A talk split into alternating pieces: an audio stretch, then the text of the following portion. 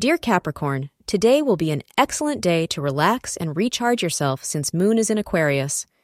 This planetary transit will aid in keeping a good work life balance.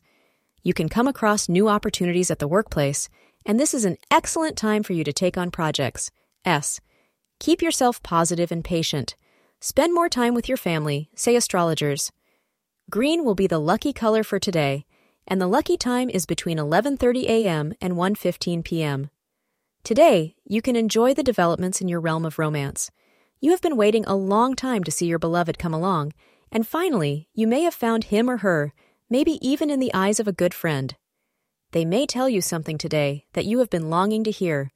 If they are in a different location, just be patient in your pursuit of them. They will be yours in due course.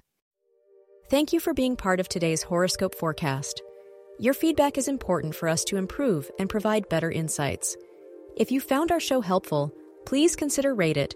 Your support helps us to continue creating valuable content. Thank you for being here and see you tomorrow.